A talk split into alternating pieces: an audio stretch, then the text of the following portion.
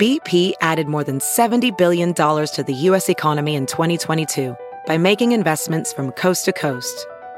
Investments like building charging hubs for fleets of electric buses in California and starting up new infrastructure in the Gulf of Mexico. It's and, not or. See what doing both means for energy nationwide at bp.com slash investing in America.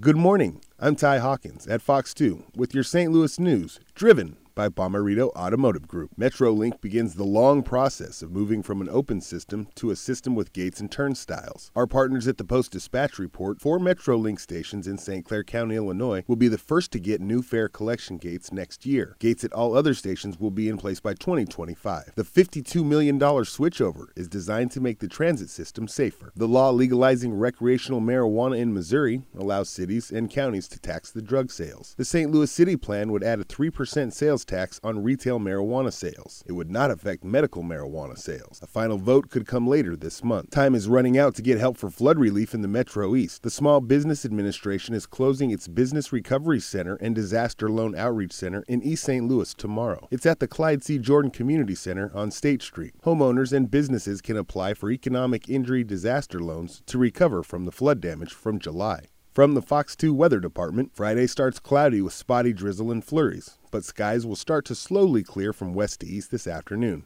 After a clear and cold Friday night, the weekend looks pretty good.